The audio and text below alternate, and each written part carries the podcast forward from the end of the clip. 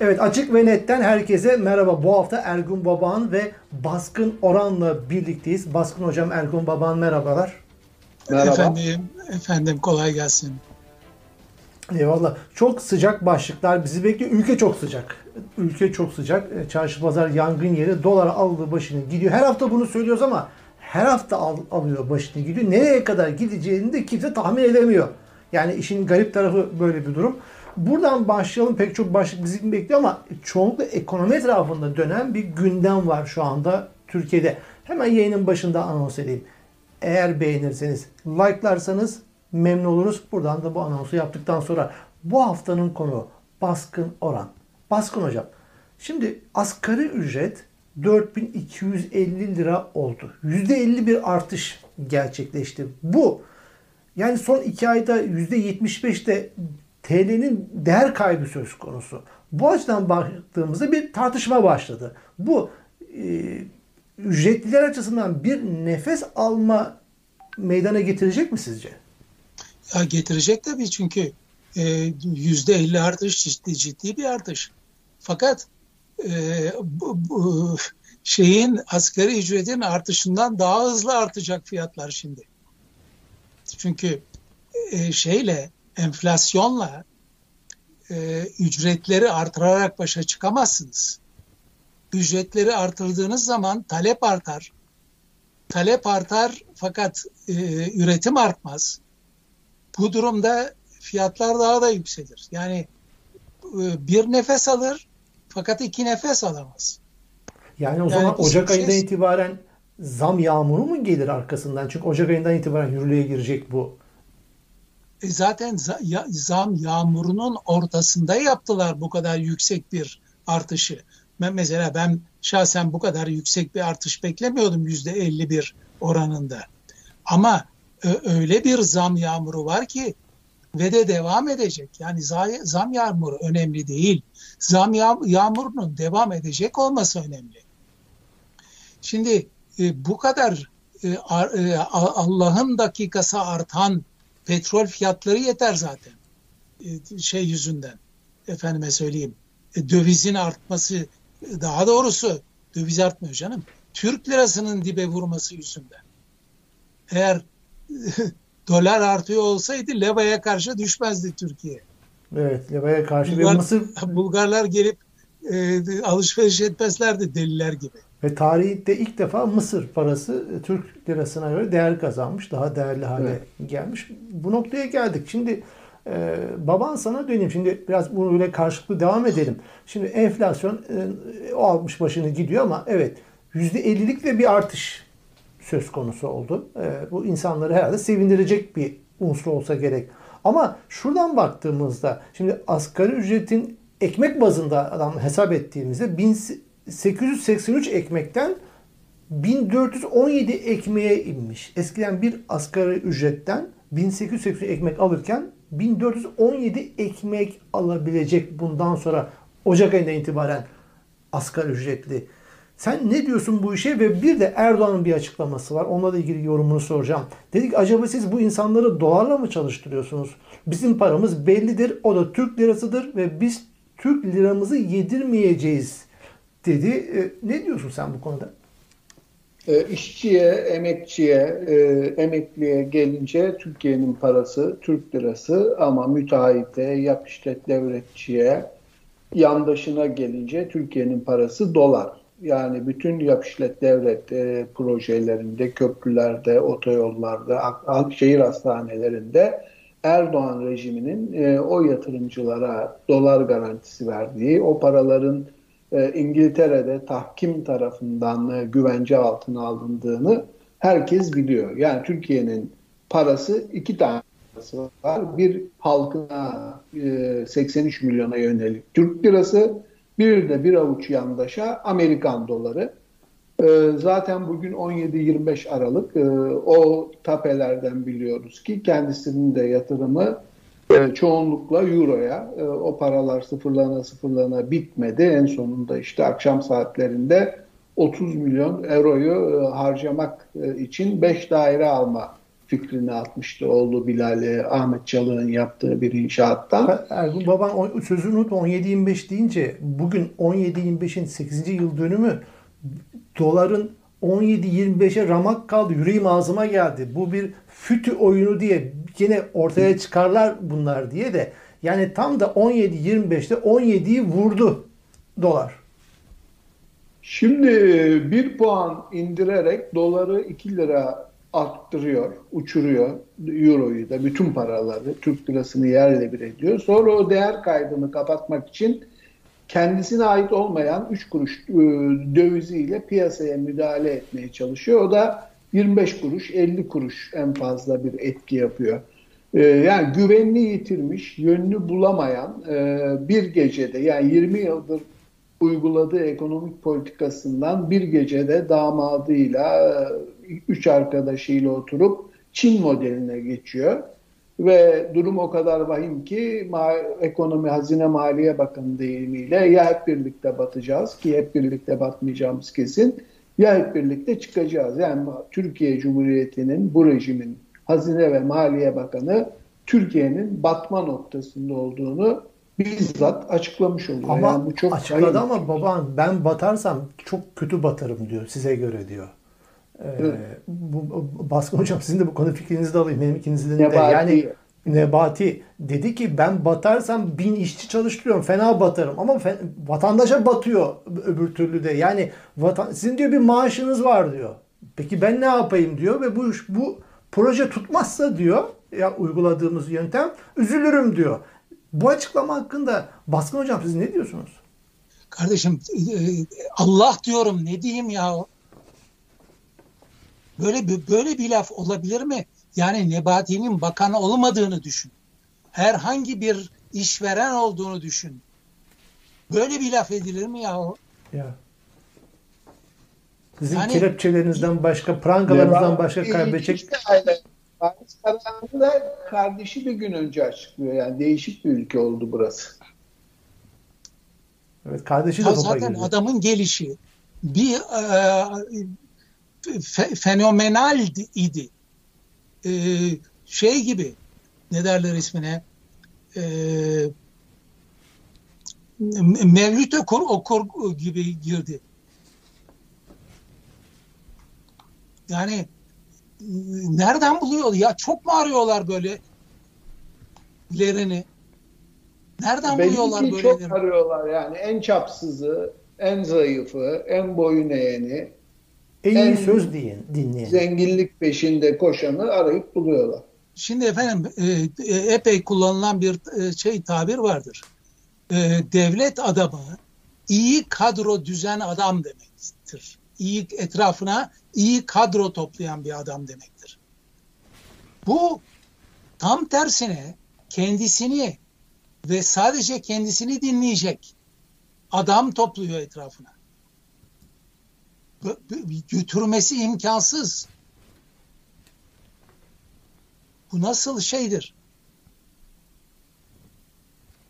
Allah, Kur'an, peygamber falan deyip e, Erdoğan'dan daha büyük yok e, diyeceksin. Bakan oluyorsun. Hem de en önemli bakanlık olan Maliye Bakanı oluyorsun. Fakat hocam bugün Garo Paylan'ın bir açıklaması vardı. Dikkatinizi çekti mi? Şöyle diyor Garo. Şimdi AKP içerisinde herkes bu Nebati Bakan gibi düşünmüyor anladığım kadarıyla. Paylan'ın dediğine göre. Diyor ki Paylan kulislerde bütün AKP'liler bu yol yanlış diyorlar. Gidin Erdoğan'a söyleyin diyorum. Sıkıysa sen söyle diyorlar. Korkuyorlar. yani kulislerde de durum bu meclis içerisinde. Hep merak ederdim ben de. Yani bunu sağ olsun Garopaylan bizimle bunu paylaştı medyada. Ya, sıkıysa sen söyle diyorlar bu gidişlerin kötü olduğunu. Böyle de milletvekilleri var. Hayır işin tarafı Garopaylan'ınki sıkı o söyleyebiliyor. Öteki AKP'liler söyleyemiyor. Ama bak böyle durumlarda çöküş gümbür diye olur. Öyle çatır çutur bilmem ne olmaz. Peki burada şöyle bir yorum da geldi. Şimdi Erdoğan'ın %50'ye varan e, asgari ücret artışındaki geçici bir memnuniyet hazzı oluşacak, hisse oluşacak ücretlilerde. Bunu bir fırsat bilip erken seçim, baskın seçim yapabilir yorumları da beraberinde geldi. Bu konuyla ilgili ne diyorsunuz? Ya önümüzdeki yani... pazar seçim yapılacaksa doğru. Ama biraz önce de söylemeye çalıştım. Ee, zamlar önemli değil. Zamların sürekli olacağı gerçeği önemli. Bu böyle de, de e, durmayacak ki bu. E, düşüre düşüre düşüre düşüre e, şeyi e, politika faizini yükseltti babam yükseltti dövizi. Ve ne kadar müdahale etse de Merkez Bankası bugün yine müdahale etti ve dolar yine durmadı. Bana mısın demedi. Ya şimdi bu e, bu konuda fazla konuşmak istemiyorum çünkü e, neler olduğunu biliyoruz Türkiye'de e, bu konuda fazla konuşanları. Fakat fakat söylemekten de kendimi alamıyorum. Bu şeyde ne derler ismini e, olayda e, rasyonel arıyoruz yani. Her şeyin bir rasyoneli vardır. Tabii ki kendi içindeki rasyoneli hiç önemli değildir. Kendi dışında var mı yok mu rasyonel? O önemlidir. Şimdi kendi içindeki rasyonel var mı ona bakalım. Dışında olmadığını artık e, Mısır'daki Sa Sahar Sultan da duydu. İçeride rasyonel ne olabilir? Bir, bu Merkez Bankası müdahaleleriyle yandaşlara rant dağıtmak. Çünkü biliyoruz ki Merkez Bankası müdahale ediyor, e, yarım saat sonra dövizin fiyatı artıyor. İkincisi e, ne olabilir? Yatırımcıya ucuz para bulmak, ucuz kredi bulmak. Şimdi bu e, yatırımcıya ucuz kredi bulmayı da anlamak katiyen mümkün değil. Çünkü yatırımcı bu istikrarsız ve hukuksuz düzende yatırım yapmayacağını açık açık söyledi. Büyük burjuvazinin temsilcisi olan TÜSİAD söyledi. Arkasından da biraz daha ürkek olmak şartıyla e, TOB söyledi. Orta burjuvazinin temsilcisi olan TOB söyledi. Ha, diyeceksin ki şeyle ne yapıyor? E, yurt dışındaki büyük burjuvazi ne yapıyor? Yurt dışındaki büyük burjuvazi gülüyor. Hangi yatırımdan bahsediyorsun diyor. Ha şöyle bir yatırım var ama biz e, ekonomide ona yatırım değil e, plasman deriz. Yani fabrika yapıyorsan, inşa ediyorsan bunun adı yatırımdır. Fabrika satın alıyorsan bunun adı plasmandır. İkincisi makbul değildir e, gelişme yöntemi olarak. Plasman var. Adam e, bedavaya yakın fabrika satın alıyor. Şeydeki Kelepir batan hareketler... geminin malları lafı çok yaygınlaştı tabii şu Evet evet güzel güzel hatırlattın. Batan geminin malları bunlar. Batan Türkiye'nin malları bunlar. Dolayısıyla yani eğer bu, bu borsada hareketlenme var, değerler yabancı gelip e, yok fiyatına bir takım e, kurumları alıyor. Ve işin kötüsü ben korkarım kilit kurumları alacak. Enerjide. BOTAŞ. O zaman iktidar günü kurtarmak adına sıcak para gelsin ya diye öyle mi? Beri, başından beri günü kurtarmak günü değil saati kurtarmak dışında hiçbir iç rasyoneli yok. Bak bu e, e, hukuksuz düzende kimsenin yatırım yapmayacağı ortada. Bunu sö- söylediği anda TÜSİAD tukaka oldu e, e, e, Cumhurbaşkanı Erdoğan'ın e, indinde. Evet. Devamlı surette dış müdahale, dış müdahale diyordu. Fakat seçtiği adamlar Erdoğan'ın ne dediğini anlamakta zorluk çeken kalitede adamlar. Nitekim yeni Maliye Bakanı bunun yurt dışı ile ilişkisi yok dedi. Bir Erdoğan'ı çuval, ters köşeye yatırdı. Bir, bir çuval inciri berbat etti. Bu bir cesaret örneği mi sizce? Yoksa ağzından çıktığını kulağının duymaması olarak mı yorumlanabilir? Efendim müsaadenizle bir harf değiştiriniz rica edeceğim. Değiştireyim. Cesaret değil, cehalet örneği. Maalesef. Cehalet örneği.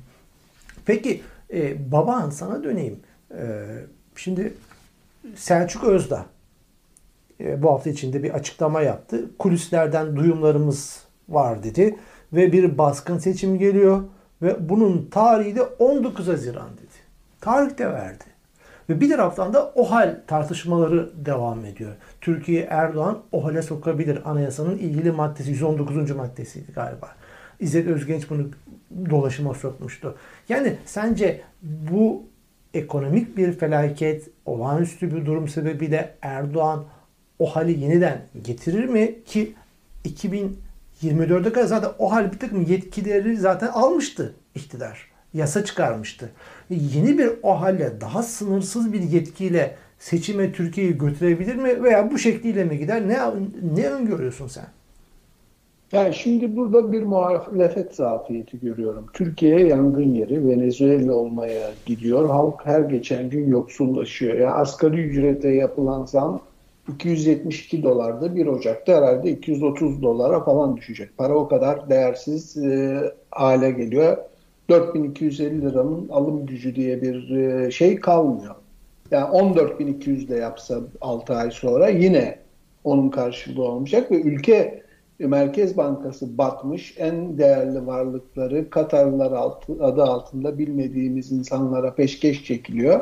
Ama muhalefet partileri iş çevreleriyle bir araya gelip ortak bir de işçi ve işverenle hatta deklarasyon yayınlama bir tavır alma e, gereğini duymuyor hala. Tek tek e, kişisel şeyler yapıyorlar. Şu anda muhalefetin tek bir cephede birleşip bu yangının büyüklüğüne dikkat çekmesi lazım. Artık Türkiye'ye itfaiyeci lazım. O, o kadar vahim durumda ki bu tabloda kimse yatırım yapmaz. Zaten resmi e, faiz yüzde 14 mi 12 mi kaça düştüyse e, gidin bugün bir banka size yüzde 35-40'tan aşağı e, faiz veremez. Çünkü e, yurt dışından sendikasyon alıyor. O sendikasyonla kullanarak size kredi veriyor. Sendikasyonu euro alırsa ertesi gün zaten %7-8 faizle alacak o parayı. E, aldığında 1 milyarsa geri ödemesi sırasında 2-2,5 milyar lira ödemesi gerekecek bankanın o parayı kendisine veren kurumlara. Yani Türkiye'de artık faizle, e, banka kredisiyle iş yapma dönemi sıfırlanmıştır. Yani öyle bir şeyi kimse yapamaz. Aklı başında hiçbir banka tüketici kredisi veremez. İşte bugün Garanti Bankası döviz satışlarını durdurdu. Ee, çoğu hiçbir bankada gidip 100 dolar almak isteseniz karşılığında dolar bulabileceğiniz konusunda çok ciddi kuşkum var. Eskiden Türk lirası Avrupa'da convertible'dı. Şimdi gidin e, döviz bürolarının önünde 10 20 liraya gelmiş euronun karşılığında 12 lira yazıyor. Çünkü döviz bürosu 12 liraya aldığı e, Türk lirasını e, kaça kaçtan çevirebileceğini bilmiyor. Yani bu kadar e, vahim bir durumda Türkiye'nin durumu. Böyle bir ortamda seçime gider mi? Yani zaten eğer kamuoyu araştırmaları doğruysa şu tabloda bile hala yüzde otuz ve üzeri bir halk desteğine sahip bir iktidar her şeyi yapabilir. Yani yüzde otuz kendisi yüzde altı, yedi, sekiz neyse MHP ciddi bir e, halk desteği var. HDP'yi bir kenara koyduğumuzda herkes ondan uzak duruyor. Bu vahim tabloda bile e, muhalefet AK Parti'nin çok önüne geçemiyor. E, bunda AK Parti'nin beceriksizliği kadar muhalefetin de beceriksizliği var. Bir cevvaliyet, e, bir e, duruş e, bir protesto eylemi gerçekleştiremiyor. Yani yok gibi Türkiye'de muhalefet. Sandığı bekliyorlar. Sandık gelene kadar ülke kül olacak. Geriye bir şey kalmayacak. Yani iktidarlar Türkiye'nin sorunlarının çözümünün daha da ağırlaştığı bir gün oluyor. Yani bu inanılmaz bir durum. Yakın dönemde belki e, e Birinci Dünya Savaşı öncesinde bu, e, Balkan Savaşı döneminde böyle bir şey yaşamıştır bu topraklar. E, kimse durumun ne kadar vahim, ülkenin ne kadar korkunç bir durumda olduğunu görmüyor. Olağanüstü hal yapar mı? Seçimi yaparsa Haziran'da yeni bir düzeltme yapıp e, bütün para basarak e, yaz aylarında gelecek bu çok ucuzladı çünkü Türkiye'de artık tatil yapmak 300 euroya 400 liraya Almanya'da asgari ücretle çalışanlar bile gelip Türkiye'de 5 yıldızlı her şey dahil otelde tatil yapabilecek bir noktada. Ee, yazın biraz döviz biriktirip e, işte bir daha asgari ücrete ara zam, memura zam, emekliye zam yaparak Eylül, Ekim gibi bir e, seçim yapabilir ve muhtemelen onu da kendi istediği olumsuz koşulunda yapar. E, çünkü tablo ağırlaştıkça oy desteğinin erilmesi kaçınılmaz gibi geliyor Burada, normal şartlarda. Şimdi vatandaş espriyle karışık şunu soruyor. Diyor ki dolar reşit olduğunda 18'e bastığında e, artık oy kullanma hakkına da sahip olacak. Doların reşit olması durumunda iktidarı ne kadar etkileyecek doların reşit olması, 18 olması? Baskın hocam sizin bu konudaki kanaatiniz ne? Bu seçmen davranışlarında etkisi olacak mı sizce? Şimdi efendim eğer iki savaş arasında birinci, ikinci Dünya Savaşı ara, e, aralarında arasındaki e, dönemde olsaydık e, dövizin e, dünya çapında yükselmesi, şu su bu su bu kadar etkili olmazdı. Çünkü o zaman Türkiye henüz daha küreselleşmeye geçmemiş olurdu. E, malum ya devletçilik e, Kemalizmin be, e, altı prensibinden biri olan devletçilik e, şey demektir. E, e, ithal ikamesi. Yani ben yurt dışından alacağıma içeride yaparım daha da pahalı olsa daha da kalitesiz olsa. Artık bu mümkün değil. Türkiye küreselleşmeyle küreselleşmeye girdi. Dolayısıyla dünyada olan her şey Türkiye'yi birebir etkiliyor. Bunların başında da serbest piyasa ekonomisi yani kapitalist ekonomi geliyor.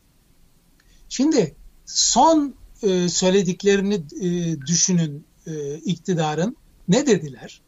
Dediler ki kredi çekip döviz alanları takip ediyoruz bunu engelleyeceğiz dediler. Hı hı. Aa. E hani serbest piyasa ekonomisi vardı? Bunu söylerken aynı zamanda fevkalade de tutarsız davranıyorlar. Yani ben bu kadar tutarsızlığa tahammül edemiyorum. E, e, nefesim tıkanıyor. Nefes alıyorum, ciğerlerim doluyor. Çünkü daha dünkü haber daha Turizm Bakanı'nın başkanı olduğu turizm ajansı parasını dövize yatırmış ve faize koymuş. E, niye bu bunu yapmış? E çünkü çok doğru e, e, ekonomik rasyonellik açısından. MHP de böyle yapmıştı ya. E, devlet yardımlarını dolara dövize yatırmıştı. Evet, aynen. O do, doğru Yerli ve millinin o, önde gideni. Ya, In God we believe. Ya gayrimillilik, millilik yok. Ekonomik rasyonelite var mı yok mu o? Yani sen elindeki Türk lirasının her dakika değersizleştiğini gördüğün anda bir an önce koşar döviz alırsın. Artık onu bankaya koyar mısın, koymaz mısın? Evdeki kasada mı saklarsın? Benim tanıdığım bankacılardan bir tanesi vallahi e, kasaya koyuyor. E çünkü e, şey yapacaklar. Yani, yani işin mu? en sonunda bu bunu biraz tabii dolara sıkar yapmak ama mu? E, efendim bankada doların durmasına güvenemiyor mu? O dolara el koyarlar hayır, mı şey diyor. Hayır, bir cumhurbaşkanlığı kararnamesiyle bankadaki dövizler e, geçici olarak e, el konmuştur. Türk lirası olarak öde, öde, ödenecektir diye bir karar alsa ne olacak? Ya bu memlekette olmayacak şey kalmadı. İstikrarsızlık, güvensizlik denilen olay da bu zaten. Ve bütün olay orada bitiyor. Hı hı. Şimdi bak mesela o kadar tutarsız ki e, bu Nebati yeni bakan yatırımcılarla toplantı yap, yapıyor. Diyor ki her biriniz 100 milyon dolar bo, bo, bozdurursa diyor güvensizliği aşarız diyor. La havle. Ya önce senin turizm ajansın bozdursun elindekileri. Diyanet faize yatırmış vaziyette. Allah bilir yarın öbür gün ortaya çıkar. Çünkü şu anda çıkmıyor şeffaflık. Ee, Allah'a şükür sıfır. Diyanet de dövize yatırmış olabilir. Hiç belli olmaz. Yatırmışsa da akıllıca davranmıştır diyebilir misiniz? Aa işte onu söylüyorum yani ekonomik rasyonalitesi var onu o işin. Tabii. Evet. Bir serbest bir, bir kapitalist ülkede üstelik küreselleşmeyle eklemlenmiş bir kapitalist ülkede piyasa kontrolünü bu hale, bu noktaya kadar getiremezsiniz. Hı hı. Evet. Şimdi e, bu hafta e, Wall Street Journal bir haber yaptı. Erdoğan e, işte Katar ziyaretleri vesilesiyle dedi ki Erdoğan para arıyor. Selman'la da Suudi Arabistan Veliaht Prensi değil mi? Selman'la da görüşmek istemiş. Kulis bilgisine göre. E, ve bu kulis bilgisine kabul göre, etmedi o. Kabul etmemiş. Demiş, o ayağına gelsin istiyor. Yani Putin gibi gelip Riyad'da belki bir özür mektubu ve Riyad'a gitmesini istiyor. Ve Kaşıklı cinayeti bir daha ağzına almama şartı da zannediyorum böyle kulislerde geçiyor. Ne dersin e, baban? E, bu da olur mu? Çünkü e, Sisi ile Tornistanlar yaşadık. E, şimdi de e, Selman'la mı böyle bir Tornistan yaşayacak Türkiye? Yani çaresizlik içinde her yolu deneyecektir ama yani işte Mısır'la ilişki düzelmiyor, İsrail'le düzelmiyor. Müslüman kardeşlere, ihvana sahip çıkması, o gücü elinden kaybetmek istememesi e, bu ülkelerle güvenilir bir ilişki kurmasını engelliyor ama Tornistan da yapsa yetmiyor.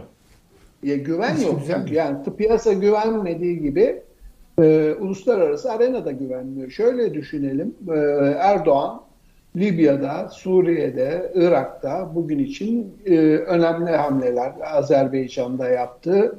E, gerek e, kendi kamuoyunda gerekse uluslararası arenada bu gerçek kabullenildi. Ama kimsenin görmediği bir başka gerçek var. E, Doğu Akdeniz ve Ege'yi tamamen kaybetmiş oldu bu yaptığı hamlelerle. Amerika Birleşik Devletleri e, Türkiye'ye olan güvenini sıfırladığı için geldi Yunanistan'a üstlendi. E, Ürdün'deki üstü büyüttü. Yarın e, İncirli'yi kapatıyoruz deseler teşekkür ederiz deyip gidecekler. E, Ege'de e, ve Akdeniz'de İsrail, Mısır, hatta Katar, Birleşik Arap Emirlikleri, Yunanistan, Kıbrıs, Fransa hepsi bir araya geldi. Enerji yatırımları yaptı. Yani Türkiye ee, bir de bu yayılmacı ve cihatçı zihniyetin gerek e, milliyetçilerde gerek dindarlarda çok yüksek olduğu bir coğrafya. Ee, yeni gelecek bir iktidarında Ege ve Akdeniz'de bu krizi çözüp olumluya çevir, bir tabloya çevirmesi çok mümkün olmayacak. Yani Türkiye sadece Erdoğan'dan kaynaklı değil, 100 yıllık bir batı nefreti, bir Türk dünyaya bedel, Amerika bizi bölmek istiyor paranoyası, batı bizi bölmek istiyor endişesi o kadar damarlara işlemiş ki toplumun %80'i anti batı. Doları seviyor, euroyu seviyor ama e, ülkeleri e, düşman görüyor. Yani Türkiye e, Erdoğan gitse geçici bir ekonomik e, refaha, e, bir toparlanmaya mutlaka gider. Ama Türkiye'nin yapısal sorunları, mevcut zihniyeti, paradigma değiştirilmesi gerçekleşmeden e, çözülmeyecektir. Türkiye hep bölgenin hasta adamı olarak varlığını bu koşullar altında sürdürecektir. Onu Şimdi görmek. Dış, politika demişken Baskın Hocam e, bu hafta yine önemli bir gelişme oldu. Avrupa Birliği üyelik müzakerelerini dondurdu. Buraya kadar dedi. Nasıl değerlendiriyorsunuz? Şimdi efendim e, e, dikkat ederseniz Amerika'da da e, Halkbank davasının ikinci istinaf talebi reddedildi. Hı. O kadar çok yönlü olarak e, ketempereye gir, e, sokmuş vaziyette ki kendisini Türkiye. Şimdi ben hep e, şey seyrederim. National Geographic, e, TRT belgesel falan filan. Büyük bir hayvanı e, küçük hayvanlardan müteşekkil bir e, sürü biri kuyruğundan yakalar, biri kulağından yakalar, biri sağından, biri solundan ne her tarafa ne tarafa dönecek? Türkiye'yi o hale getirdiler. Şimdi Türkiye e, neresinden ısırıldığının farkına varmayacak kadar kendisini e, teslim etmiş vaziyette. İktisadi olarak, e, finansal olarak, siyasi olarak, iç politika dış politika olarak. Bu, bunun e, yani kim gelse çıkartamaz bunu. Ya geçen gün e, bir, e, bu İzmir'de 30 kişinin öldüğü bir binayı yapmış olan müteahhit bir açıklama yaptı. Bana değil Allah'a güvenin dedi. Ha. E, vallahi bunu yarın öbür gün e, en önemli e, yöneticilerimiz söylerse hiç şaşmam. Evet. Bana güvenmeyin ha. Ben her türlü şerefsizi yaparım diyor. Bana değil Allah'a güvenin diyor. Ülke böyle güzel yönetiliyor. Yani ha? siz yanmışsınız oğlum yanmışsınız diyor açık açık ya. Daha ne desin adam. evet, evet. Peki, e, şimdi dış politikaya böyle şey, girdik. Şeyi tabii e, e, ta, tabloyu tamamlamak için e, de bir sürü şey söylemek lazım. Mesela Avrupa İnsan Hakları Mahkemesi'ne e, devamlı posta atmak. Çünkü posta atmak tabiri dışında kullanılabilecek bir tabir yok. Sen kalkmışsın Avrupa İnsan Hakları Sözleşmesi'ni imzalamışsın. Yani Avrupa İnsan Hakları Mahkemesi'nin kararlarının e, e, kararlarını kabul edeceğini başından kabul etmişsin. Arkasından Mayıs e, 2004'te bizatihi kendisi e, başbakanken Erdoğan anayasanın 90. maddesinin 5. fıkrasının son cümlesini eklemiş. Eğer e, temel insan hakları ile ilgili konularda Türkiye'nin imzaladığı antlaşmalar kendi kanunlarıyla çelişirse o uluslararası antlaşmalara itibar edilir demiş. Daha ne desin ya? Net değil mi? Böyle bunun altına imza atmışsın. Alt, ay, bırak altına imza atmayı. Kendisi getirdi bu kuralı. Hmm. Biraz tut, tut, ya beş kuruşluk tutarlılık ne olur? Beş kuruşluk tutarlılık. Hı hı. E, Bod Bodrum'da bir Bodrum'da bir laf vardır. E, sen Yunan parasıyla beş, beş para etmezsin diye. Bu şeyde e, çıkmış Eskiden tabii. geçerli. E, İkinci Dünya Savaşı sırası sonunda e, drahmi bitti. Ama sonra kendini toparladı ayrı mesele. İşte o, o e, e, yavur parasıyla, Yunan parasıyla beş para etmezsin hikayesi bu. Ya oraya Şimdi gel... Türk parasıyla beş para etmezsine dönüşecek o laf efendim, herhalde. Efendim? Artık Türk lirasıyla beş para etmezsine dönecek o iş. evet. Burada peki uluslararası yargı deyince oradan bir kapı açtı Baskın Hocam. Ergun Baban bu hafta Nazlıcak kararı ahim e, önemli bir karar aldı ve e, özgürlüğünün ihlal edildiğini ve 16 bin euro Nazlı Ilıcak'a tazminat ödenmesi gerektiği kararını verdi. Türkiye uyar uymaz ama önemli bir karardı diyorum ben. Sen ne diyorsun? Çünkü diyor ki Ahim bir yasal bir kuruluşta çalışıyor olmak terör örgütü üyeliği anlamına gelmez. Herhangi bir dernek, sendika, şu bu vesaire.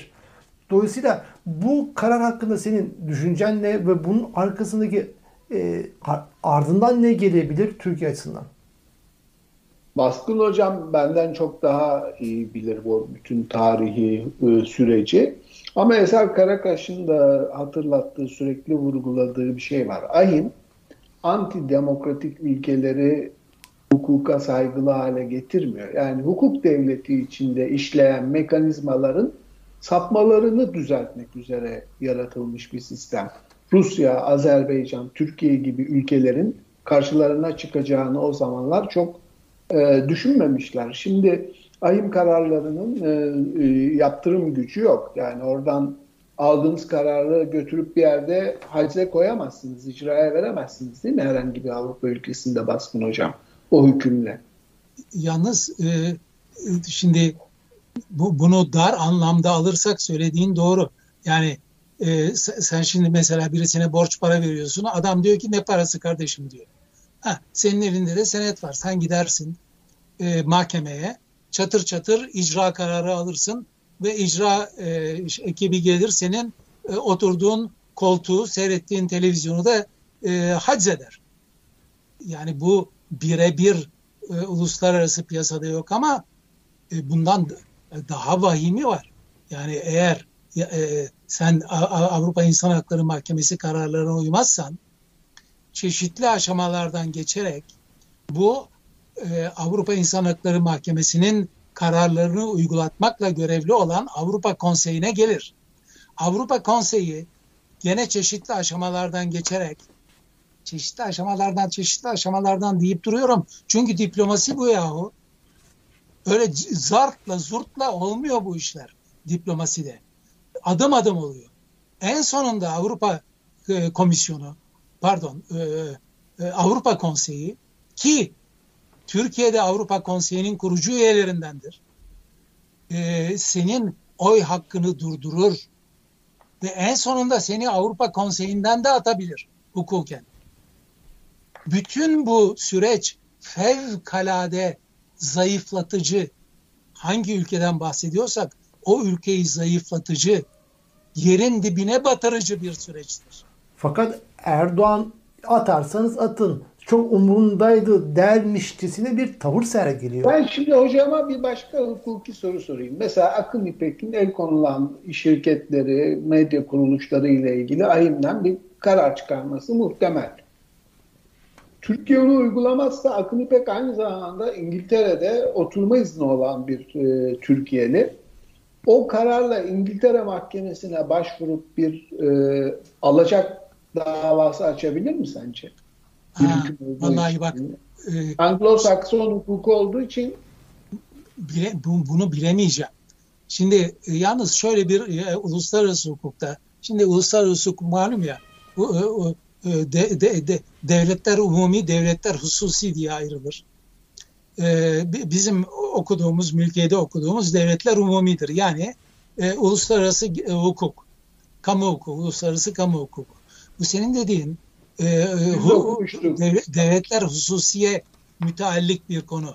Bu konudaki e, bilgimin yetersizliğini söylemek zorundayım.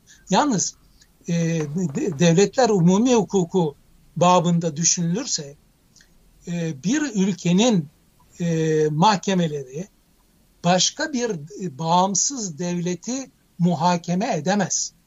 Bak e, hemen bunu somuta e, şey yapalım, tahvil edelim.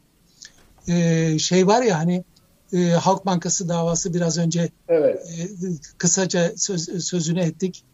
Halk Bankası davasında e, bu Zarrab'ın avukatları ki bunlar da e, çok ciddi, İşli. pahalı avukatlar e, bir itirazda bulundular istinaf mahkemesine. Dediler ki bir ülkenin mahkemesi, Amerikan mahkemeleri e, bağımsız bir devlet olduğu için Türkiye'yi muhakeme edemez dediler. Mahkeme bunu reddetti. Arkasından istinafa başvurdular, reddetti. Arkasından istinafa ikinci defa başvurdular. Gene red, red aldılar. Şimdi ben e, e, bu işi yakından incelememiş bir e, arkadaşınız olarak tahminde bulunuyorum ki Halk Bankası ile devleti özdeş tutmuyor e, istinaf mahkemesi. Yarın öbür günde temiz mahkemesi. E, bunlar e, özel hukuka tabi şeylerdir. E, kamu iktisadi teşebbüsleri, kit, kitler. Mesela şimdi e, ben e, bir kamu iktisadi teşebbüsünden bir mal satın alsam ve bu, bu mal ayıplı çıksa ben onu mahkemeye veremeyecek miyim devlet diye? O bir Tabii canım, zaten yargıç da onu sordu. Sizin Halk Bankası çalışanlarının diplomatik dokunulmazlığı var mı diye. Onlar da yok dediler. Yok yani ve bitti.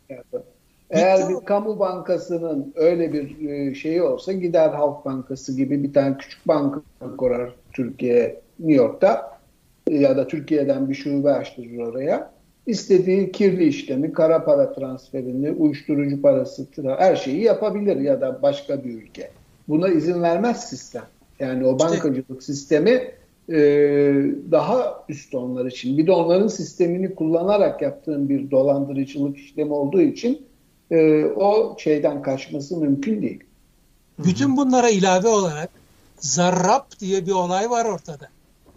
Daha geçen gün Zarrab'ın at yarışlarında at yarıştırdığı e, röportajı çıktı.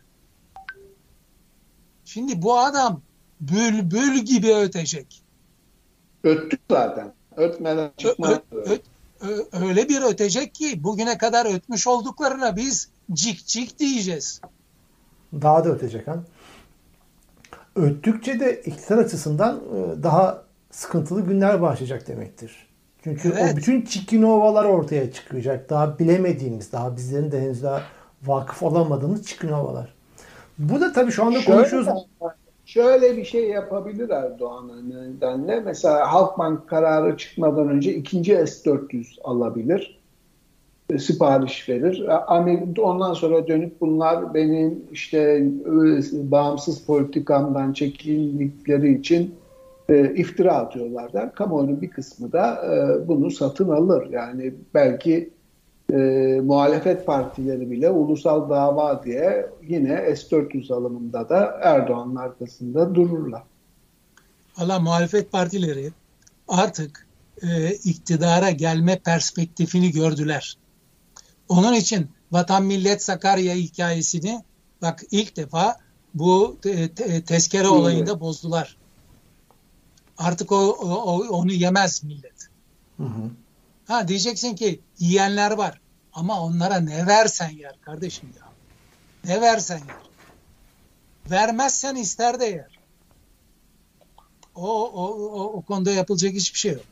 Peki e, bu bahsi şuradan şöyle bağlayalım isterseniz. Halkbank davası rezap deyince konu hemen 17-25 Aralık'ın seneyi devri. 8. yıl döneminde link yaptı. Şimdi buradan bugünden geriye doğru baktığımızda halkın bu olaya bakışında bir değişim olmuş mudur sizce? Ne diyorsunuz? Şimdi aktörlerine bakıyoruz. Biraz önce Reza at biniyor. Milyon dolarlık bir hayat yaşıyor. Milyar. Rakamlarını bilemiyorum. Yine 17-25 Aralık'ın aktörleri o büyük paralar evlerinde para sayma makineleri, şunlar bunlar o bakan çocuklarının belgeleriyle ortaya çıkıyor. Birçok AKP'li de o gün itiraf etti. Günah işlemi özgürlüğünü elinden alıyorsunuz bu insanların. Türkiye'den katılıyor programı. Onun için o bu konuyu pas geçsin bence. Hayır bir tanesi de büyük elçi. Bir de büyük elçi oldu. Dolayısıyla şu anda konuyu ortaya çıkan polisler de hücrelerde. Eşleri ve eşleri de hücrelerde, hapishanelerde. Yani bu, bu fotoğrafa 8. yılda baktığımızda ister Baskın Hocam siz, ister Ergun Baban siz. Yani halkın olaya bakışınca bir değişim olmuş mudur sizce? Yani çok yani bu ülke çalıyor ama çalışıyorlar diye bir laf üretti o dönem hatırlayın yani.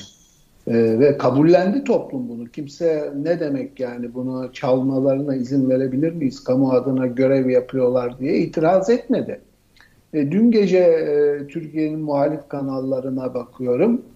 E, 17-25 Aralık'a atıfta bulunurken o mahkemelerin verdiği kararlara e, işaret ediyorlar ve işte delilleri gösteriyorlar. Yolsuzluk diyorlar ama Ergenekon e, Valyoz davalarına gelince e, FETÖ tezgahı diyorlar. Yani Türkiye'de içeride var. Çok karışıklık var. Yani bir netlik yok.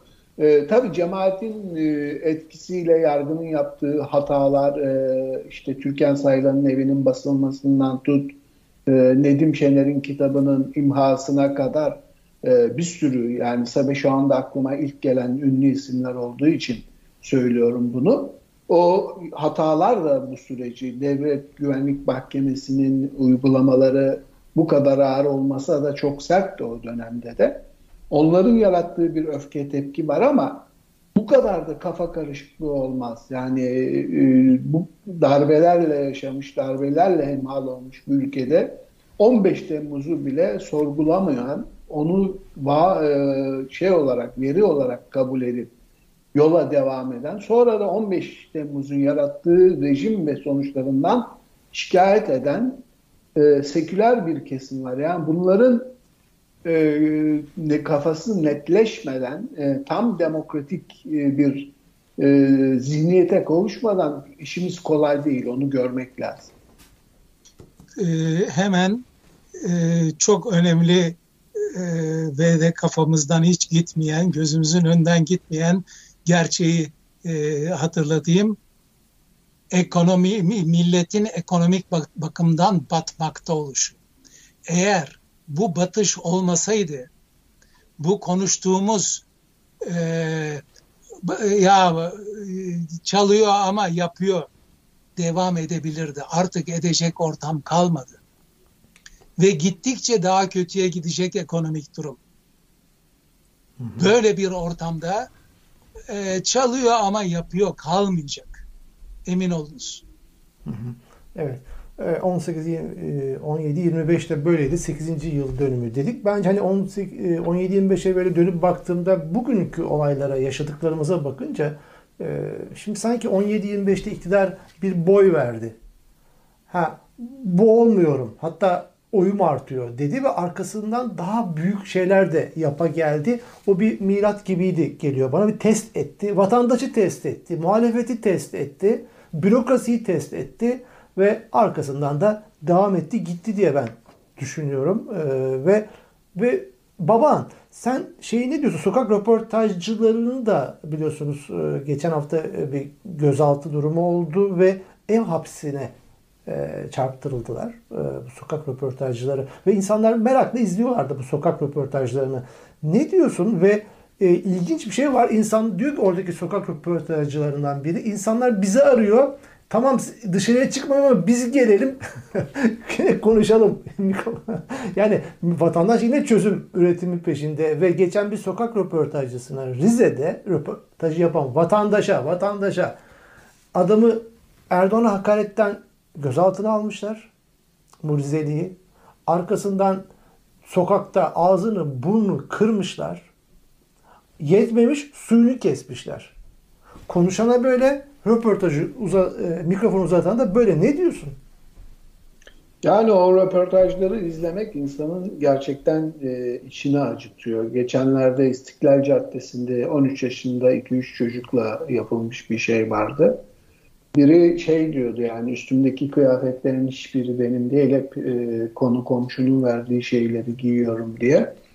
E, bu tablonun korkmuşluğunu gösteriyor. Bir de rejimin korkusunu yani gerçeğin duyulması e, nasıl e, Azerbaycan'da, Rusya'da, Belarus'ta bir susturma, sindirme çabası varsa Türkiye'de de benzeri var. burada tekrar altını çiziyorum yani muhalefetin 20 liraya dayanmış bir dolar karşısında bile bir tepki ortak bir tepki koyamaması ya bizim bilmediğimiz bir korkuları var. Halkla, kamuoyuyla paylaşmadıkları bir an önce olağanüstü hal ilan edilir falan diye ya da bir beceriksizlikten ama yani memleket elden gidiyor. Bunu görmeleri lazım. Eğer Türkiye'nin bir BKK sorunu varsa gerçekten o bugün.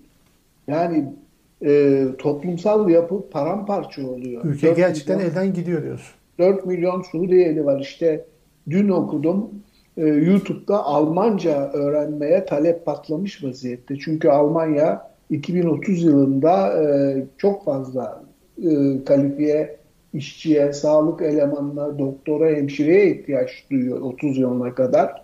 E, Kanada ve Amerika ile rekabet edebilmek için hükümet e, göç e, politikasını, e, kalifiye eleman lara Almanya'da yerleşip çalışma şansını vermeyi planlıyor yeni gelecek iktidar. Ee, ve e, insanlar kaçmanın yoluna bakıyor. İşte illa cemaat mensubu, Kürt, solcu ilk başta 15 Temmuz'dan sonra çıkanlar. Şimdi pasaport alacak parası olabilen ya da yurt dışında bir tanıdığı olan herkes gitmeye çalışıyor. Bir ay 15 gün önce e, Duisburg'a gittim. E, orada bir e, kafenin sahibiyle sohbet ettik. Antalya'dan çıkıp gelmiş bir karı koca doktor. Neleri var neleri yok satmışlar. Arabaya yüklemişler. Arabalarıyla çıkıp Almanya'ya gelmişler. Şimdi iki yıl ikisi de doktor, biri doçent, ikisi de doçent. Biri fizik tedavi, biri dahiliye galiba. Bir buçuk yıl genel Almanca, altı ay tıp Almancası eğitimi alıp burada doktorluğa başlayacaklar. Yani Türkiye 30 yıl emek harcadığı, eğittiği, yönlendirdiği e, insanları kaçırıyor. Bu sonucu ne olacak bilmiyorum. Bu daha e, iyi halimiz. Bayat da olsa ekmek bulunabiliyor. Bu, bu gidişat gösteriyor ki Türkiye tahıl ithal edemeyecek. Yani tarım ilacı bulunamayacak. İşte doktorlar her gün açıklama yapıyor, eczaneler açıklama yapıyor. Birçok e, malzeme, ilaç bulunamıyor Türkiye'de. Kim steril maddeleri e, riskli olmasına rağmen işte mikroptan arıtarak dört kere, beş kere kullanmak zorunda kaldığını anlatıyor insanlar. E, bu yani Venezuela tablosu ama e, akılda tutulması gereken Venezuela'da da rejim hala yıkılmadı. Yıkılmıyor da yani öyle bir de riski var bu işin. Görmemiz evet. gereken. Hı hı. Baskın Hocam ilaveniz var mı bu konuya? Yani şimdi ben e, e, şu, şunu tam an, anladıktan sonra fikrimi söylemek istiyorum. Şimdi baban e, bu e, şeyi yeter, yeterli tepki göstermediğini söylediğin siyasi partiler mi? Muhalefet partileri mi yoksa vatandaş mı? Muhalefet partileri. Çünkü ben vatandaş e, di, diye duydum gibi geldi. Yok yok muhalefet partileri. Ha tamam o zaman e, katılırım. Çünkü vatandaş içeri atılma pahasına öyle e, boru değil bu. Tabii. Gaz atıyorlar ondan sonra seni tutup içeri atıyorlar. Ya Türkiye'de e, gözaltına alınmak, e, mahkum olmak kadar ciddi bir olay. E, bırak gözaltına alınmayı, şafakla birlikte polis kapına geldiği zaman bu yeterince ciddi bir olay bu. Ha, dolayısıyla vatandaş bütün bunlara rağmen e, sokağa çıkmaya başladı. İşte bu iktidarı en çok korkutan olaydır, olaydır bu. Sokağa çıkma. Geziyi hatırla. Hatırlayın, hatırlayalım. Geziye niçin bu kadar tepki gösterdiler? Çünkü vatandaşın sok öyle protesto falan ağaç kesiliyor kesmeyin demek için çıktılar. Ondan sonra da gazı yiyince başka şeylere e, itiraz etmeye başladılar. Bugün vatandaş artık sokakta ha, bu artık sonun başlangıcıdır bu. Ama hala e, muhalefet partileri ürküyorlar. Hala ürküyorlar. Ve şu anda vatandaş muhalefet partilerini HDP'yi karıştırmıyorum. Millet ittifakından bahsediyorum. Onları kat kat aşmış vaziyette vatandaş. Nasıl bir zamanlar gençler, üniversite gençleri e, toplumu kat kat aşmış idiyse bilinç açısından bugün vatandaşın geneli muhalefet partilerini kat kat aşmış vaziyette. Hocam muhalefet ürküyor dediniz de biraz önce baban ürkmesine iki gerekçe olabilir dedi. Bir, bilmediğimiz bir şeyler var. Bu adamların ellerini kollarını bağlıyor. Ya da bir beceriksizlik. Neden ürküyor muhalefet? Şimdi efendim biraz önce e, konuştuk. E, daha doğrusu sizler söylediniz. E, daha önce yapılan bir takım rezillikler. Vatandaş tarafından not alındı bunlardan tekrar bahsetmeye gerek var mı bilmiyorum. Ee, 15 Temmuz'a kadar gitti ki 15 Temmuz'un ne olduğu hala e, anlaşılmış değil. Şimdi bir kere bu var e, ürkeklik olarak. E, e, bunun arkasından muhalefet partileri e, iktidara geldikleri zaman ne yapacaklarına karar verebilmiş değiller. Daha yeni yeni altı prensip, beş prensip bilmem ne falan filan diye yeni yeni düşünmeye başladılar üzerinde. Bu kadar rezilliklere rağmen daha geçen gün tezkereye hayır dendi. Dolayısıyla muhalefet e, daha e, kendini e, iktidara e, layık görmüyor. Hı hı. Kendi zayıflığının farkında. Ama bir an önce kendine gelip de kendine güvenini oluşturmazsa bu e, şu andaki iktidara yarayacak. Peki. Hocam ben şöyle düşünüyorum. Yani 15 Temmuz öncesi Suriye'deki gelişmeler işte Rojava'da bir Kürt yönetiminin oluşması, Amerikan desteği ve devlet içindeki cemaat yapılanmasından rahatsız olan devlet kesimi, muhalefet partileri yani Kemal Bey de 15 Temmuz'da Yeni Kapı'ya gitti. Hileli olduğunu bildiği anayasa referandumuna sessiz kaldı. Hükümetin kurulmaması çabalarına belki de destek oldu.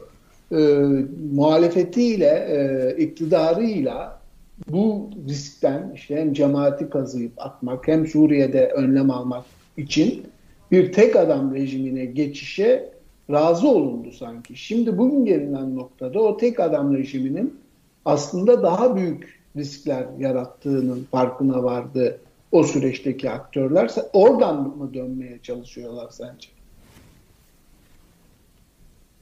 Ya bir an önceki muhalefet yani Millet İttifakı kendini top, toparlayıp da Kürt fobisinden sıyrılmazsa daha çok çekeceğimiz var. Yani e, Erdoğan bir çıkıyor HDP PKK gibi teröristtir diyor. Bir ay susturuyor. En azından.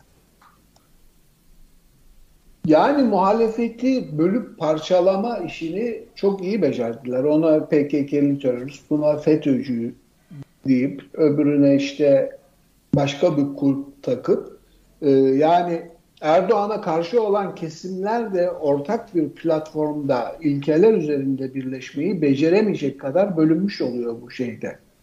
İşte Galatasaray Kulübü'nde kıyamet kopmuş, cemaat soruşturmasından gözaltına alınmış bir kişi yönetim kuruluna alındı diye işte kriz yaşanmış. Nasıl alınır, edilir yani e, nasıl oldu etti bilmiyoruz ama işte o FETÖ borsası mı yoksa gerçek bir şekilde mi?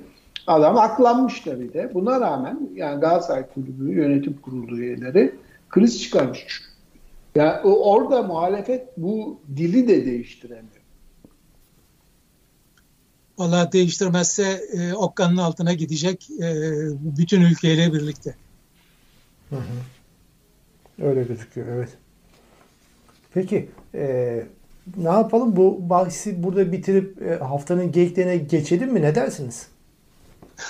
Geçelim çünkü. Geyik yapacak hali de yok da bu ortamda. Evet hocam. var var. E, hem buradan tekrar var. gecikmeli olarak hani ben geçmiş olsun dileklerimizi. Geçen hafta da hocam kulaklarınızı çınlattık bu hafta e, yayında. Geçmiş olsun dileklerimizi bu yayında iletmiştik ama buradan tekrar iletelim. Ama her şeye rağmen ekranlardasınız. Teşekkür ediyoruz. Bizleri yalnız bırakmadınız. Estağfurullah. Şimdi efendim e, çok hızlı gidelim e, çünkü o, e, tahmin ettiğimden fazla e, var e, bu geyik dediğimiz zaytumlar. E, Cübbeli Ahmet ne diyor diyorsunuz? Vallahi Cübbeli Ahmet e, çok daha e, saygıdeğer. Diyor, diyor ki Nas'ı anladık, Nas'ı anladık da diyor. Burası şeriat devleti mi? Öyleyse ona göre davransınlar. Nas'ın Nas'ın azı çoğu olmaz diyor. Milleti gözle göz göre göre batırmayı Nas'a bağlarsanız milleti Nas'tan, Kur'an'dan soğutursunuz diyor ki yüzde yüz doğru. Ya adamın sonra, dili çözüldü be. Dili çözüldü Cübbeli'nin. Ne oldu çözüldü, ben anlamadım. Evet. Ne oldu ben evet, anlamadım. Evet. O söylediğim bu, ittifak yıkılıyor işte Erkan. 15 evet, Temmuz ittifak yani bu yani efendim e, çok küçükken daha yeni yeni okumuş şey okumayı öğrenmişken e, çocuk okuduğum çocuk kitaplarından e, kalmış bir imaj var kafamda. E, gemi batıyor ve e, e, tahlisiye sandallarına binmiş olan insanlar hızla gemi, gemi, gemiden uzaklaşıyorlar. Çünkü gemi battığı zaman bir girdap yaratacak ve onları da çekecek aşağıya. Bu imaj var benim kafamda, gözümün önünde. e, gene Cübbeli Ahmet hocamız sonunda isyan etti diyor ki e, cami yapacağına diyor işçine 5 bin lira ver diyor. E, tutarsızlıklar diz boyu. Fakat o kadar çok tutarsızlık var ki ben artık buna razıyım. Yeter ki milletle alay etmesinler. Çünkü alay etmek, hakaret etmekten çok daha vahim bir olaydır. Evet. Hızla gidelim. Ee, e, AKP'li Özkan demiş ki dolardaki değer kaybını tam bin kat aşağı çektik. Nasıl oldu diye bakıyorsun nasıl bir şey bu? Diyor ki 1983'ten 2002'ye kadar geçen sürede 83'te 220 lira olan dolar 2002 yılında 1 milyon 680 bin liraya çıkmış. 6680 kat dolarda bir artış meydana gelmiş. Ya bu nasıl alay etmektir bu? 6-0 at, at, atan ben miyim yoksa AKP mi? Şeyden Türk lirasından. Adam diyor ki 2002 yılında diyor 1 milyon 680 bin lira tövbe yarabbim. Ee, devam ediyorum. Ee, devamlı surette bir takım şeyler söylüyorlar. Kendilerini alda, aldatmak ve milleti aldatmak için. Fakat aynı zamanda milletle alay ediyorlar. Bilal Erdoğan kardeşim demiş ki Batı medeniyeti şu anda yavaşlama ve belki de çöküş döneminin başındadır. Ee, Binali Yıldırım demiş ki Amerika'da enflasyon sıfırdan yüzde yediye çıkmış diyor. Yedi kat artış. Yeah. Ee, bu arada Erdoğan kabine toplantısı sonrası yaptığı açıklamada ekonomik kurtuluş savaşından milletimizi zaferle çıkaracağız diyor. Ee, efendime söyleyeyim. Ee, gene AKP'li Demirbağ e, normal şartlarda ayda 2 kilo et yarım kilo yeriz kurtuluruz diyor. Efendime söyleyeyim. Mehmet Barlas, büyük gazeteci Mehmet Barlas, Cumhurbaşkanı Erdoğan bize ağızdan çıkan sözlere güvenmeyi öğretti diyor. Ee, gene bu demirbağ domatesi 2 kilo yerine 2 tane alırız. Kışın zaten sağlığa da çok faydalı değil diyor. Alay, alay ediyorlar. Tabii, tabii, alay, alay ediyorlar ya resmen. Ee, bu e, astronomik biçimde akaryakıt arttı. Bir, bir, biri çıktı e, AKP'li e, bu EPDK'dan. Biz yapmadık piyasa yaptık dedi. Arkasından da bir başkası çıktı AKP'li milletvekili. Arabaların sayısı arttı, arttı da ondan dedi. Benzinin fiyatı arttı dedi. Ha bu benzin istasyonundaki kuyruklar neden oldu sorusu. Ha? A- araba fazlalığından. Araba fazlalığından yani, bir de vatandaşın parası olmasa gidip benzin almaya kalkar mı? Aa, hocam adamlar cin cin cin. Bunlarla baş etmek mümkün değil. Cin. Ee, bu, bu arada da mesela er, e, Erdoğan çıkıyor diyor ki bugüne kadar kadınların her alandaki hak arama mücadelelerinin yanlarında olduk diyor. Ee, kadınlar e, bir 20-30 kişi toplanıyorlar, gaz yiyorlar. Ondan sonra e, yürüyüşe devam ederlerse de polis tarafından darp ediliyorlar. İstanbul cinsel saldırıya uğruyorlar. Efendim? Cinsel saldırıya da uğruyorlar o anda. Ha, e, şimdi o e, bireylerin yaptıkları. Bu devletin yaptığı. İşte polis o müdahale sırasında polis de yapıyor aynı şeyi. Tabii. Kadınlara müdahalede. Tabii tabii alırken işte arabaya bindirirken ederken bir takım eller boş durmuyor. Öyle şerefsizlik ya. E Öyle... Biliyorsunuz böyle kaldırdı yardımcı oldu. Ve başörtülü bir kızdı o böyle kaldırıp yardımcı olduğu kalçalarından. Bir, Cemse'ye bindirmek için. Özsaseki aç dağlarda yaşayan insanlar vardı. Bizimle sosyal yardımlar kurumlaştı diyor. Ya nasıl hakarettir bu? Cem Küçük Alman emeklilerin maaşı yetmiyor, kapak topluyor diyor. Ee, geçenlerde Erdoğan'ın Erdoğan'la ilgili bir e, sergi açıldı. 18 yıldır Erdoğan'ın açılışlarda kullandığı kurde, kurdele kesmek için kullandığı 800 makaslık bir sergi. Hadi ya. Onu başkan. Saklamışlar ve bunu sergilediler öyle mi? Kurdeleleriyle saklamışlar. Ben bir haber daha okudum fakat o haberi Google'da şurada burada aradım bulamadım. Erdoğan'ı sünnet eden e, şeyin e, usturanın usturanın bir vitrinde sergilendiği haberini okudum ama e, bulamadım onun için o haberin arkasında değilim. e, e, bu Nurettin Nebati e, büyüğümüz e, önce asgari ücretle ilgili olarak Cumhurbaşkanı Erdoğan'a teşekkür ediyor. Ondan sonra da diyor ki asgari ücretli 2003 yılında 23 kilo dana eti alırken 2022'de 62 kilo olacak diyor. Helal olsun. Tabii bu arada e, acayipliklerle bitirelim. E, sadece e, şeyin e, iktidarın değil e, geçenlerde biri e, tramvayda e, köpek kakası bıraktı koltuğun üzerine hatırlıyorsunuz.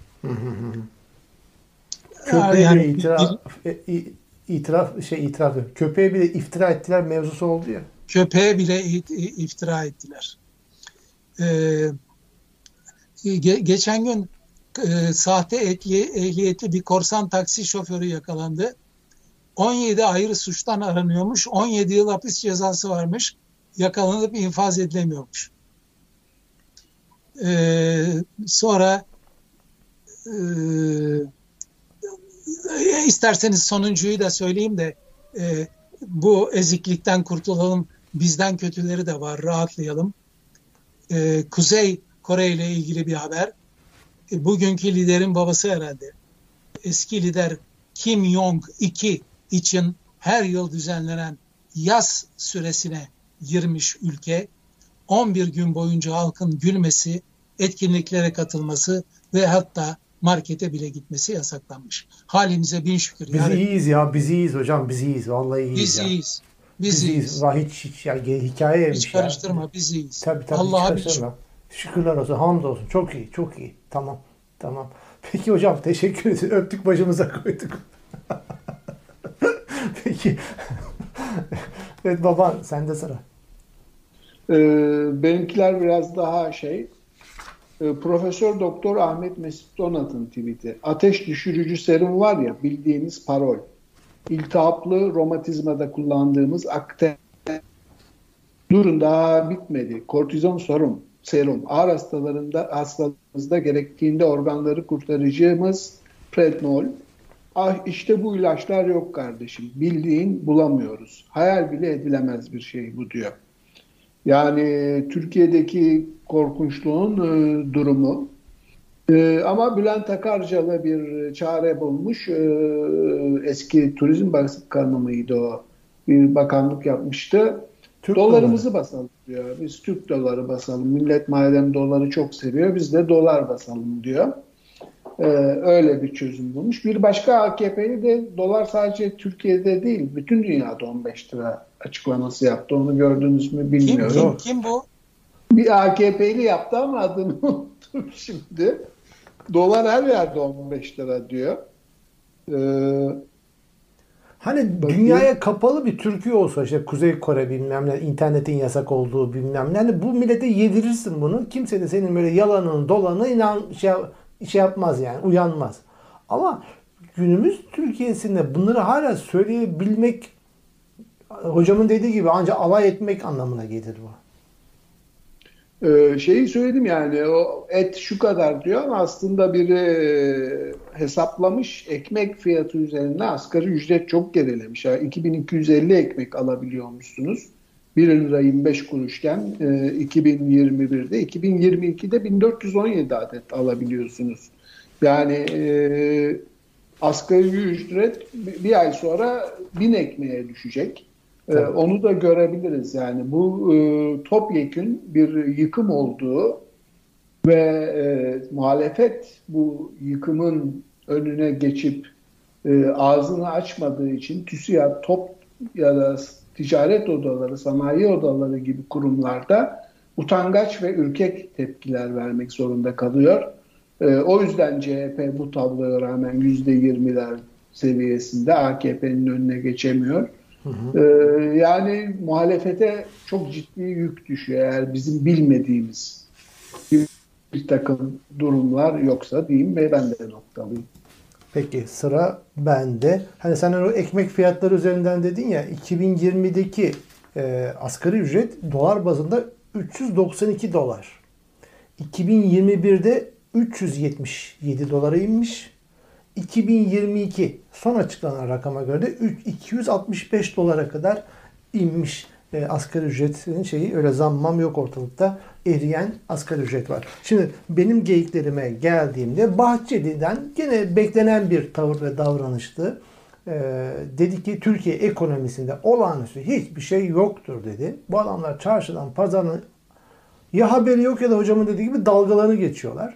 Türkiye büyüyen, güçlenen, zenginleşen bir ülkedir dedi. Yükselen, toparlanan, dengeye gelen Türkiye ekonomisi olağanüstü hiçbir şey yoktur diyor. Ama anladığım kadarıyla çarşı, pazar, raflarla bir ilgileri yok bu beyefendinin. Bir devlet Bahçeli'nin. Şimdi bir tweet okuyacağım size. Safa Yiğit Ünses adlı bir vatandaşın tweet'i.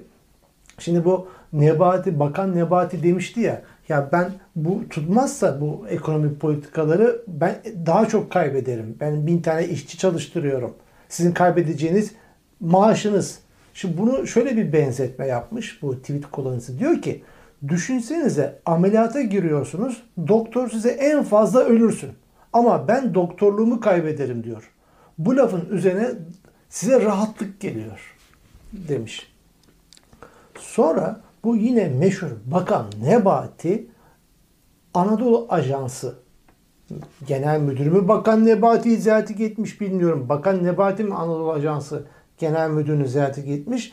Ama Anadolu Ajansı Genel Müdürü Bakan Nebati'ye Bakan Nebati'nin portresini, fotoğrafını hediye etmiş. Bu ne ya? Ne Yağcılık. Ya yani yağcılığın da bir limitleri olması lazım ya. Bir limit ya, olması. E başında söyledik ya devlet adamı etrafına iyi kadro e, toparlayan adamdır. İşte toparlanan kadro bu. Evet. Derece Topar. derece aşağı iniyor.